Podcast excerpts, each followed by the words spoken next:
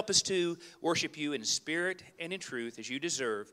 Lord, help us to walk out of here changed a little bit more into the image of Jesus than when we came. And it's in Christ's name we pray. Amen. Amen.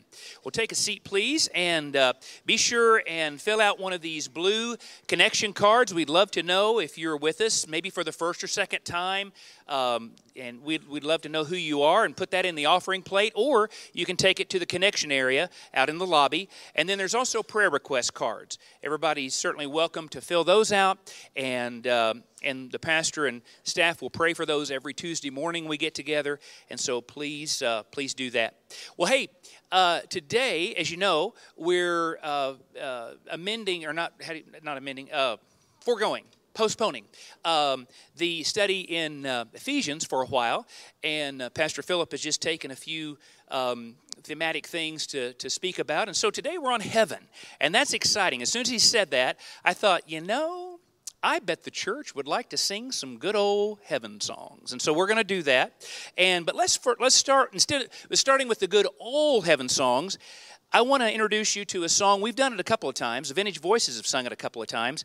Uh, that's a great new heaven hymn, and uh, it it says that we're almost home. Let's sing it together.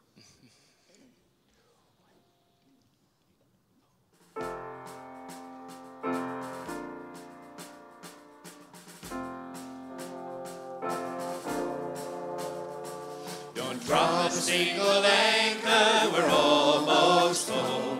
Through every toil and danger, we're almost home. How many pilgrim saints have before us gone? No stopping now, we're almost home. That promised land is calling, we're almost home. And not a tear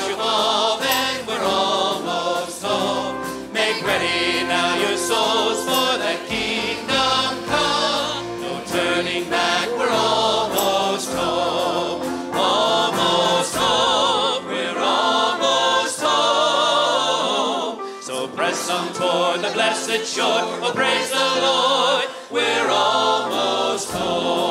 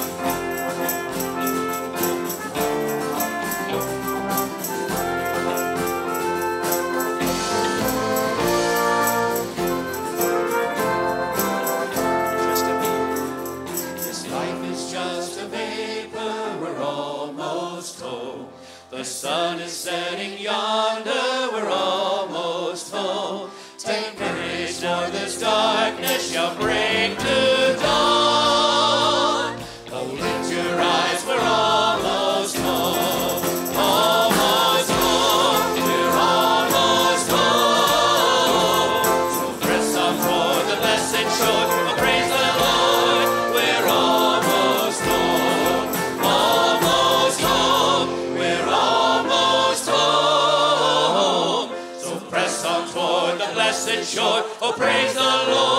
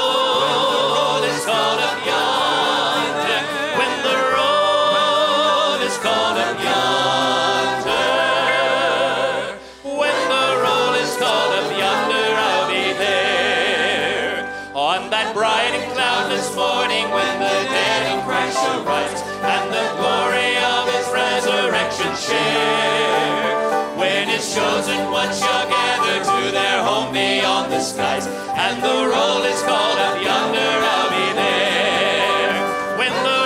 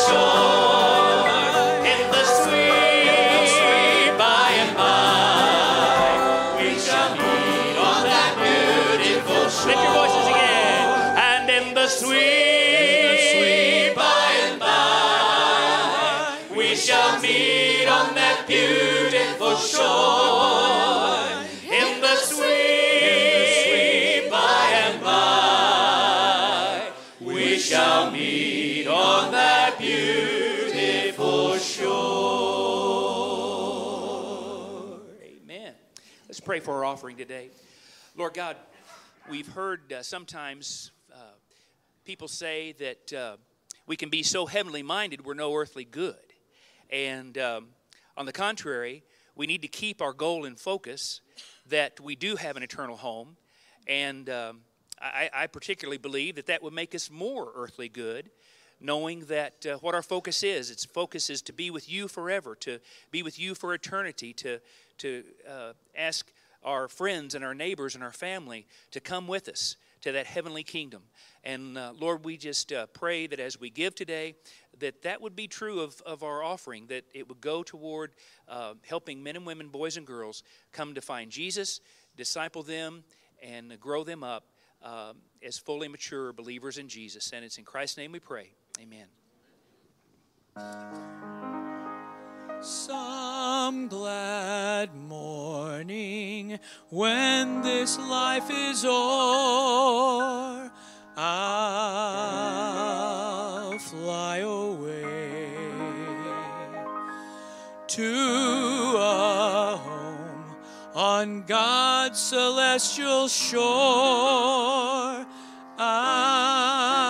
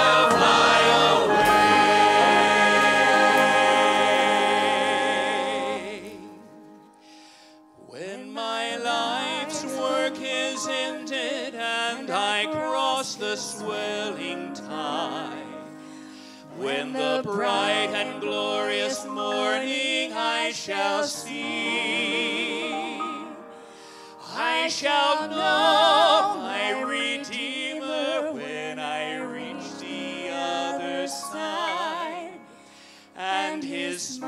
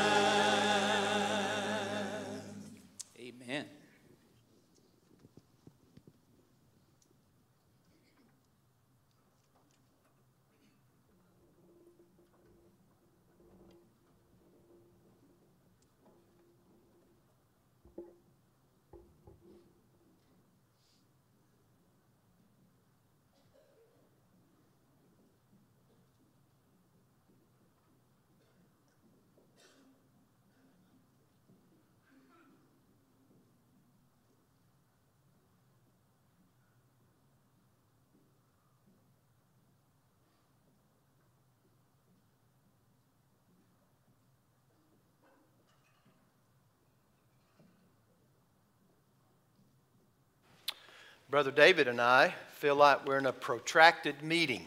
I don't know if you ever remember that or not, but growing up, there would be protracted meetings, which were revivals. What that meant is you preach a couple of days, and if the Spirit was working, you just kept on going. You had multiple nights that may extend to a week or two of the preaching of the Word and singing, but we have spent the last three nights up in Dadeville uh, preaching the Word and singing, and it was such a blessing. Kind of gets us in trouble, though. We come back home and we tell everybody that we sang, our quartet sang up there, and they're like, why don't y'all sing here? You know? So we get ourselves in trouble when we do that kind of thing. And David leading this many old hymns certainly got us in trouble, right? With our senior adults. Let's do that once a month, preacher, right? Oh, oh, see there, here we go. All right. Well, you're going to be miserable in heaven because you're going to have to sing a new song because the Bible says you will. All right. In 1952, Florence Chadwick stepped into the waters of the Pacific Ocean on the coast of Catalina Island, and she was determined to swim to the shore of mainland California. She had already been the first woman to swim the English Channel both ways. The weather on this particular day was foggy and chilly, and she could hardly see the boats that were accompanying her. She swam for 15 hours. When she begged to be taken out of the water along the way, her own mother in the boat alongside her said, Honey, you're close. You can make it. Finally, physically and emotionally exhausted, she stopped swimming and was pulled out of the water. She later discovered, after she had been pulled from the boat, that the shore was only a half mile away. At a news conference, this is what she said All I could see was the fog. I think if I could have seen the shore, I could have made it. Well, I don't know if it's ever occurred to you, but the patriarchs, Abraham, Isaac, and Jacob, they saw the shore. They saw it by faith for sure, but they saw it at a distance. Hebrews 11, verse 13. Listen to the word of the Lord. These all died in faith, not having received the things promised, but having seen them and greeted them from afar, and having acknowledged that they were strangers and exiles on the earth. For the people who speak thus make it clear that they are seeking a homeland. If they had been thinking of that land from which they had gone out, in Abraham's case, it would have been Haran, right?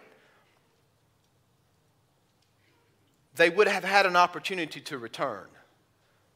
But as it is, they desire a better country, that is, a heavenly one.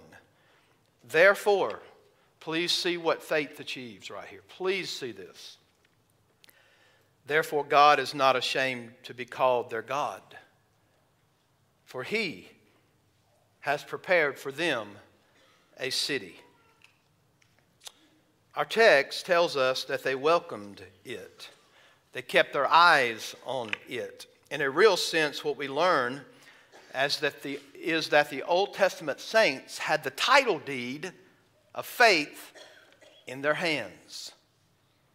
Faith is the evidence of things hoped for, the substance of things not seen. Hebrews 11:1. They had the title deed of faith in their hands, and not only did they see the shore in front of them and know that it was theirs, the actual entire land was theirs. So they held on by faith, and by faith they saw it from afar. By faith they reached it in a sense. They lived by faith and died by faith, longing to reach not Palestine, but the heavenly shore. What the writer wants you to know is that they all died, check this out, according to faith. This is the only time in the book of Hebrews that this construction is actually used died in faith. And the idea is that they died according to the standard of faith. Habakkuk 2 4 says, The righteous shall live by his faith. Not live in such a way to gain faith, but the righteous will live by his or her faith. And this is what you see in Hebrews 11. They died with faith being that regulating principle in the way that they lived. Check it out and the way they died. The way they lived and died. Faith was the state in which they lived and died, with much less revelation than you and I have today. Understand, most of the promises were out in front of Abraham, Isaac, and Jacob. And yet they lived their lives with the title deed of faith in their hands, not having received the promises. That's how they lived. Faith determined the entirety of their lives. It shaped and governed the way that they lived. When death came, they died by the same standard by which they had lived. They died in the same state to which they have lived. Their faith not only triumphed over the trials of life and trials they had, many of them, but it also triumphed for them at the moment of death. Think about this for a moment. It's one thing to triumph over the trials of life by faith, we could say that we really don't have a choice lest we abandon ourselves to unbelief, right? But the moment truth comes, the moment of truth comes not when the rent is due, but when your eyelids close at death. That's the difference, right? That will be the moment of truth. R.C. Sproul said of James Montgomery Boice, he died in faith. Oh, that that could be said about each one of us to die in faith. He said that's the way that he lived.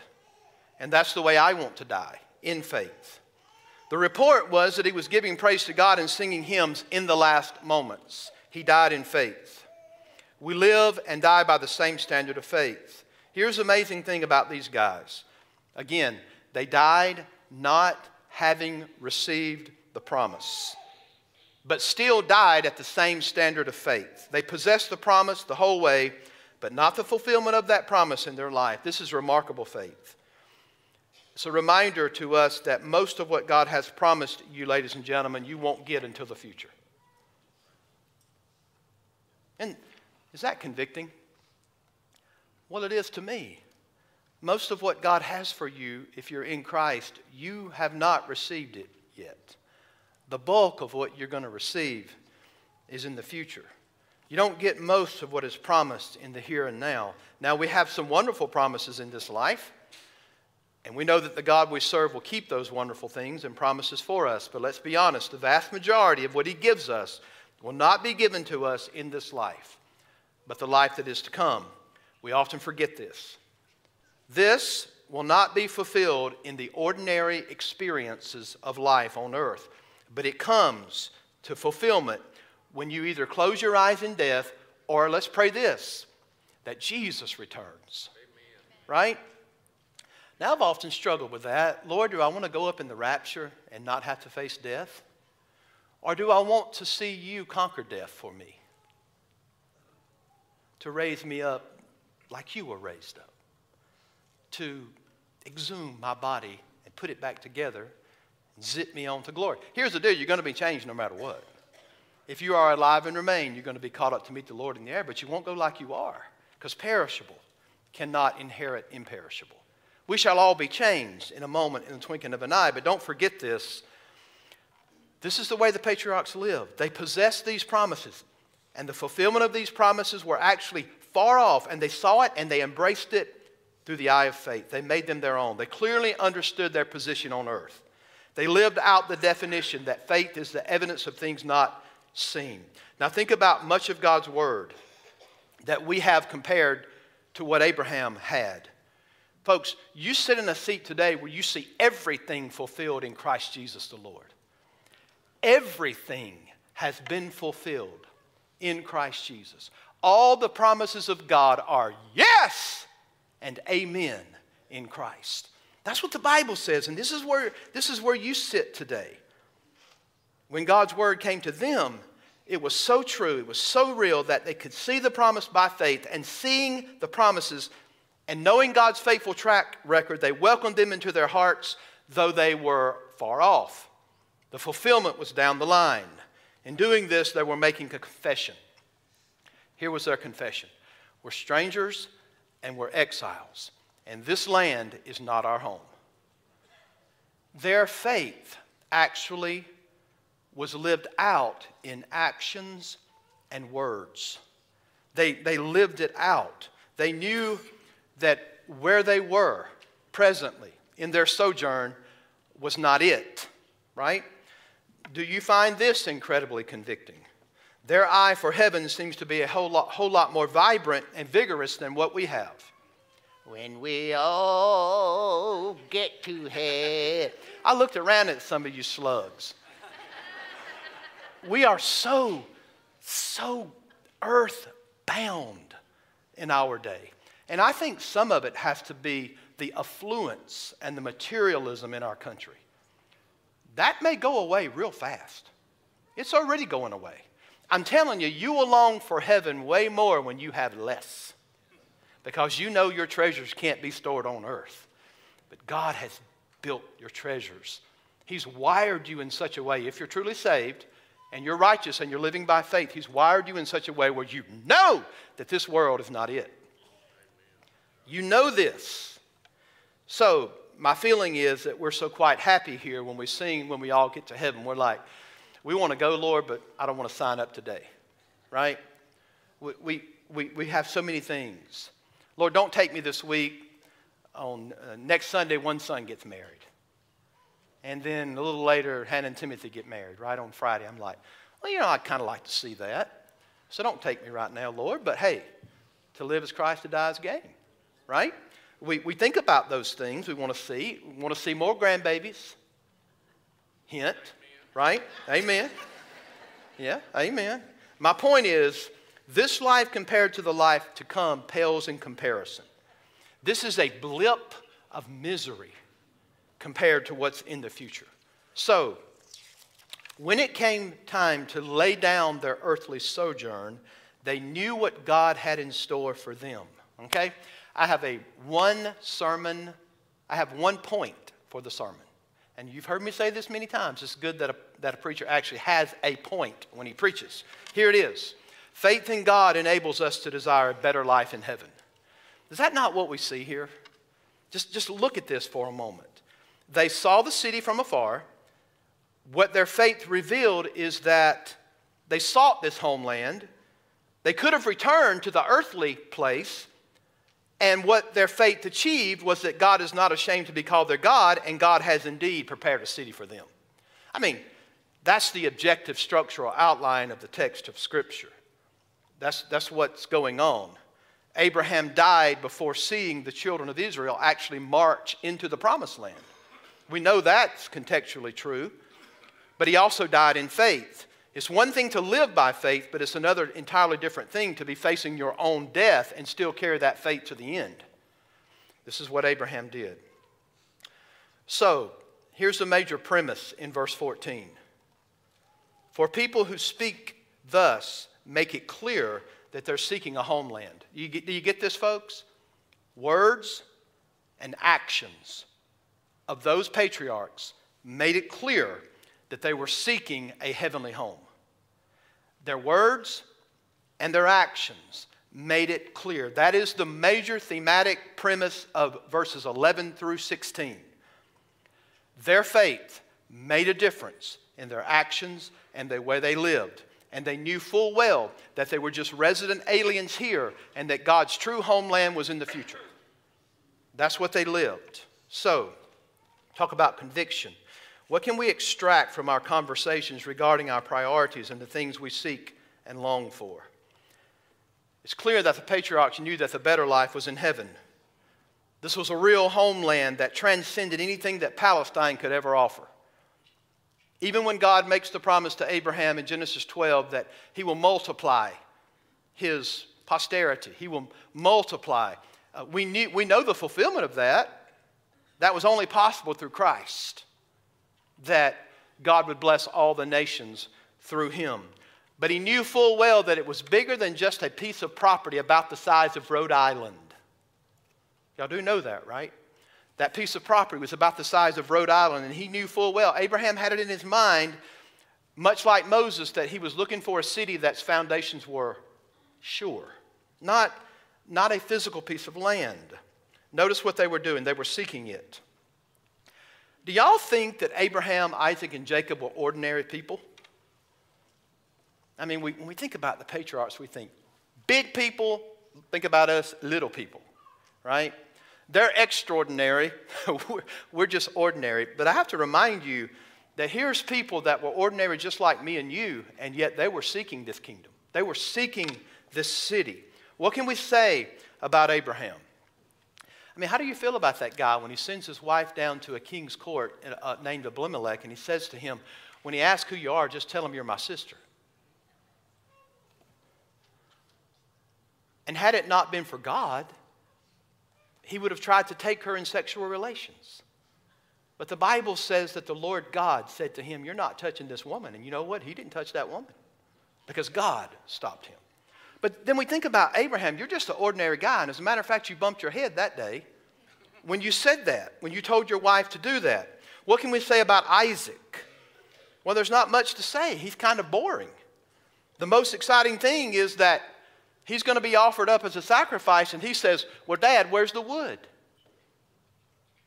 I mean, there's not much said about Isaac. What can we say about Jacob?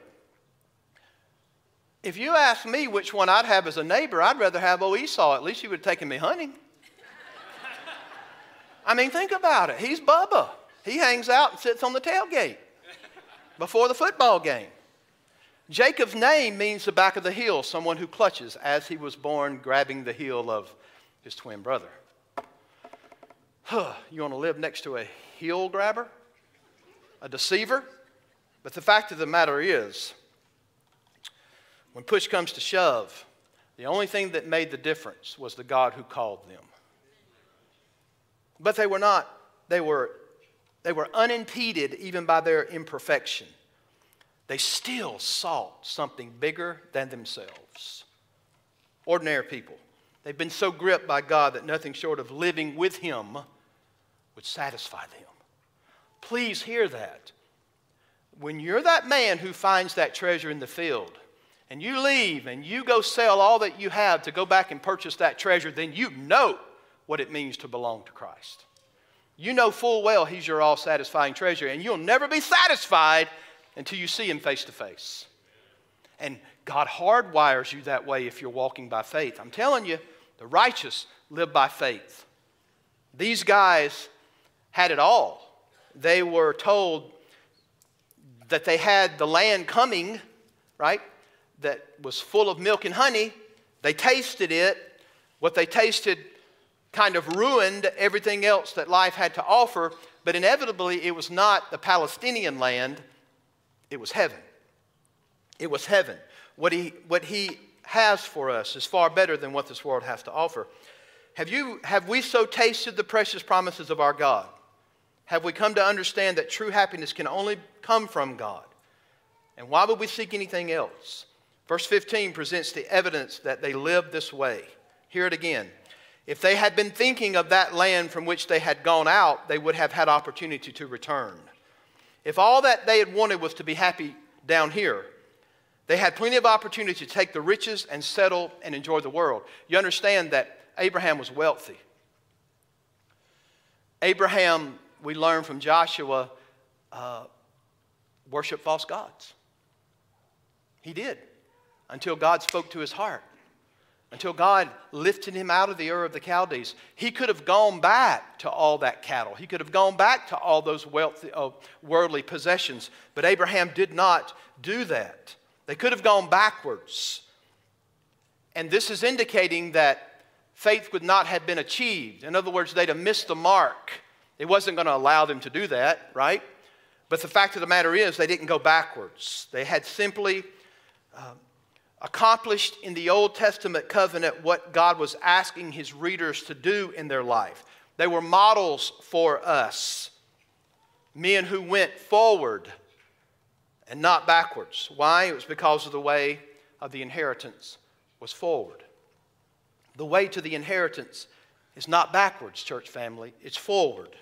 So to turn back and reject the promise would have been rejecting the life of faith. Why? Because God had already given them the promise what they were supposed to do, right? He'd already told them what to do. So, for the readers to have this temptation, remember, he's trying to encourage the readers of Hebrews not to start progressing in your walk with Christ and turn back. If you turn back, you prove you've never had it to begin with. Right? It's about progressing. If their heart would have been set on this world, they would have been happy building homes and settling in, but they did not. My prayer is that we won't be happy in this world either. Not in that sense of finding full satisfaction here. They were not only seeking something, they were longing for something. They desired a better city. See that word? And it was a heavenly one. Do you remember what was said about Abraham in verse 10? Listen to it. For he was looking, I said Moses a while ago, but it's actually Abraham. For he was looking forward to the city that has foundations, whose designer and builder is God. Hebrews 12 22, listen to it. But you have come to Mount Zion and to the city of the living God, the heavenly Jerusalem, and to the innumerable angels in festal gathering, and to assemble to an assembly of the firstborn who are enrolled in heaven. When the roll is called up yonder. Hey, biblical precedent right there, right? Of the firstborn who are enrolled in heaven. Are you in that number? Enrolled in heaven. And to the God, the judge of all, and to the spirits of the righteous made perfect, and to Jesus, the mediator of a new covenant. Look, and, and it speaks another of, of someone else. And to the sprinkled blood that speaks a better word than the blood of Abel. Huh. Remember when Cain killed Abel? And Abel's blood still speaks? Well, the blood of Christ still speaks too. Amen. If we were going through Hebrews, I'd have to camp out right there for a little while, but we're not, okay? So, chapter 13, verse 14, listen to it. For here we have no lasting city. Can I get any clearer than that? For here we have no lasting city, but we seek the city that is to come. We seek the one. So when he says this, he is telling us that these men who lived according to the faith actually had their hearts set not upon an earthly Jerusalem, but on a heavenly Jerusalem, a new heaven and a new earth. Their sights were set on, an, on a new heaven and a new earth, which was ultimate, the ultimate goal of the promises that God had made to them.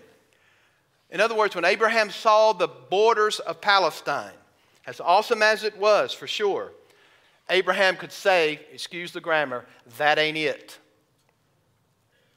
When he saw Palestine, he said, that's not it. The land was a prophetic type of a greater inheritance to come. It wasn't ultimately the land, again, about the size of Rhode Island. It was the entire world as the new heaven and the new earth as God's eternal inheritance. God says, I'm going to give you this. But in reality, I'm going to give you so much more. Isn't that how God is? Roman, uh, excuse me, Revelation 21 and 22 describes for us what this city will be. Unbelievable. He will tabernacle over us, and we will dwell with him, and he will dwell with us. We'll have communion with our God. The new heaven and new earth is the ultimate consummation of all that God has promised us. And here's what the writer says they were longing for it. They not only were seeking it, but there was something deep inside of them that said to them, This is where I ultimately belong. I can pitch a tent in Canaan, but that is not where I will settle down forever. The ultimate satisfaction of your soul cannot be found on this earth. The ultimate satisfaction for your soul cannot be found on this earth. The world cannot satisfy it. This is proven when people win the lottery. Did you know it? Over and over again. That usually turns out, how's it turn out for them? Not too good. I wish I had all the money to do what I want, then their lives turn out to be more miserable when they get all this money, and they were better off to have nothing. Happens over and over again. Doesn't matter if it is relationships or things. How many of us have said this? If I just had this job, if I could just land this job, I would be the happiest person in all the earth. The next thing we say is, man, my boss is a jerk. Right? We think that's going to give us happiness. We're so short sighted if we think that we're going to find ultimate satisfaction in this world. Some of you, and I've heard this, well, if I could just get married. Huh, How can I say this to you? the fact of the matter is, you're about to get hitched to another sinner. Aren't you? Marriage won't do it in and of itself. Remember, in glory, you won't be given to marriage. You'll be married to the Lamb, which is the fulfillment of the picture of why God made marriage to begin with, to be an analogy of a greater reality Christ and His church. God has hardwired us in such a way that we have longings and desires that will not be realized until we enter an eternal state with God Himself. That's the way it is. Now, I want to be a happy person, don't we? My goal in life is not to be miserable. We want, we want to be happy people. This is why lost people seek satisfaction outside of Christ, right? They want to be happy, they want these things, but the Bible tells us only Jesus can satisfy. Amen. Only Christ can meet that ultimate need. Jesus said, I am the bread of life that has come down from heaven. Whoever comes to me and eats from me will never hunger again. Awesome. I'm the living water. One who comes to me will never thirst again. When we come to faith in Christ, we realize immediately that we're on a path to the ultimate happiness that God has wired us for. We see that promise from afar. It's in front of us. We've tasted enough of the goodness of Christ, Lord, to know that what He has for us in the future is so incredible. Taste and see that the Lord is good. You will not find that in this world. Please remember that. Now get this, and we're done. God is not ashamed to be called their God. Oh, I think about my own life, think about our church. God is not ashamed to be called their God. You know, this is another way of saying he gladly calls himself their God. How many times throughout Scripture does he say he's the God of Abraham, Isaac, and Jacob? He could have said many different things and all would have been true, but he prefers, prefers to identify himself. All right, y'all listening? He prefers to identify himself with sojourners who knew they were. Their actions and their words proved that this world was not where it is. Their actions and their words and their thoughts, in other words, their faith achieved something. It achieved God saying, I'm not ashamed to be called your God. Why? Because you get this. You get that this world is not your home, that heaven is your home. Philippians, we are citizens of heaven. Now, I know that seems to be an oxymoron because you're actually a citizen of the U.S. But, folks, your real homeland is in heaven. You're a citizen there, but you're living here on borrowed time. You're living here as a resident alien. And I'm not talking about the little green things they show on TV. They think these flying saucers are flying. No, no, no. I'm not talking about that. Resident alien. What's that mean? This is not your home. Uh, you're, you're here for a while. You're just passing through. Heaven is your ultimate home. But he, he prefers to identify himself to other sojourners like Abraham, Isaac, and Jacob. And God says, They set their hearts on me and what I have in store for them, and I am delighted to say, I am their God. Don't you want that said of you? Don't you want that said of you? That I am so in tune I have to be careful what I say nowadays. But I want to remind you that faith is a gift from God. And when God gives you faith, hold that title deed in your hand. And you know that this life is not what is ultimate here on earth. It's not the most important thing. It is passing away, and all the things of this world are passing away. But he who does the will of my Father abides forever. We hear that. We hear it. And we say our God is not ashamed to be called our God. Now, let's see the last line. He's prepared a city for them. God made it for them, and they desired it. It reminds me of I'm going to prepare a place for you, that where I am, you may be also. He's delighted to be called their God.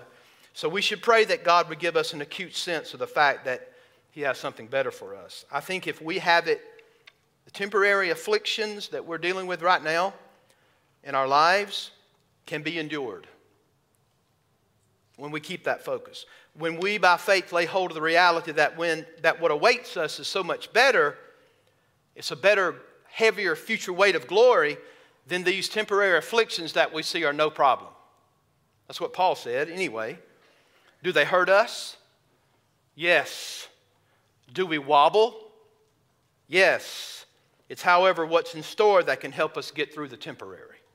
Keep your eye on the prize, folks. It'll be worth it when you see Jesus. Will you die in faith knowing that God has something better for you? That's how Abraham lived. D.L. Moody was a man that shook two continents for Christ. He heard a man say one time, God has yet to see what one man can do if he's fully committed to Jesus.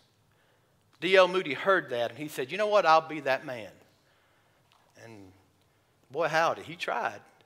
No doubt about it. But his son actually recorded his last words when he died. And here's what D.L. Moody said He said, Earth recedes and heaven opens. If this is death, while there is nothing awful here, this is bliss. Do not call me back. God is calling me home. I must go. How will you live? And how will you die? All these died in faith. You've received way more of the fulfillment of the promises than they did. How will you live? Let us pray. Lord God, Father, help us, Lord. We need to be reminded of heaven.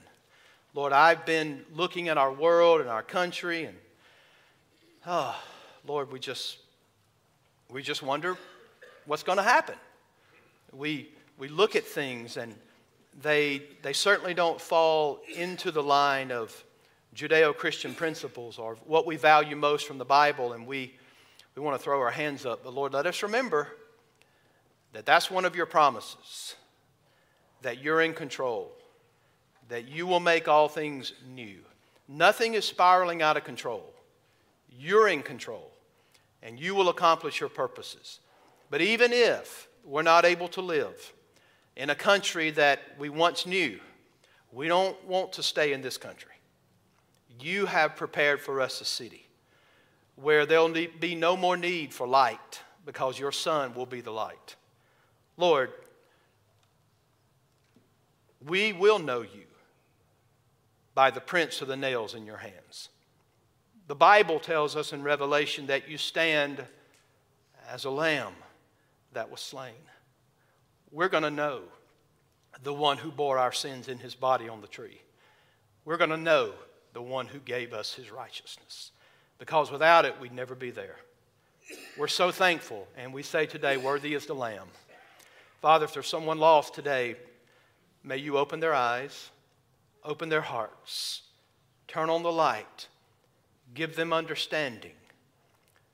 When you give them understanding, they'll understand there's no other refuge outside of Christ. We hide our soul in Him.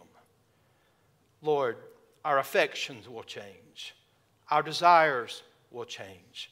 We'll have faith in Jesus. Father, would you work your work of grace in hearts today? And for Christians, God, help us have the eternal perspective.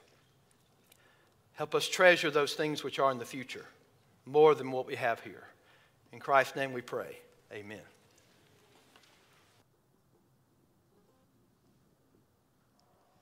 Would you stand with me and let's sing this hymn of invitation, Just As I Am? Just as I am without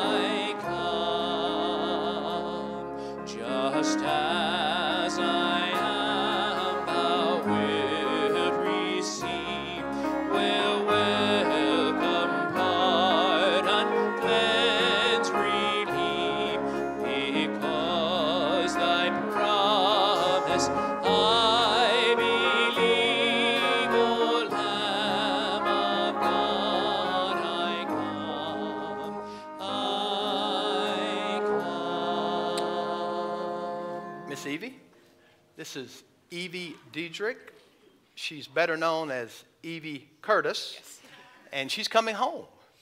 And praise the Lord, her husband Dylan's in military, and uh, she just wants to come back and, and be a part of this church body that she grew up in. To God be the glory. She knows Jesus. She followed in believer's baptism. So we just want you to be introduced again. For some of you, you know her. For some of you, you don't. But this is Miss Evie, and glad to have you today. God bless you. Amen. Glad to have this little one too, right? He liked my preaching, didn't he? Yeah, it made him scream, right? He was going after it. Yeah, he preached right along with me. All right, Miss Evie, what had you go back there with Don? Outreach. Yes. All right, any other decisions this morning need to be made? Everybody good? Got your focus on glory and heaven? Amen? All right. Uh, today, uh, don't come back to the church tonight for visitation. If you're going, Don has the cards ready out in the foyer, uh, out in the commons, right? So if you if you're willing to make a visit today or anytime this week, and we've had many many people visiting our church or first time visitors, so there's cards to pick up. You don't have to do it today, but would you commit if you take that card to do it sometime during the week?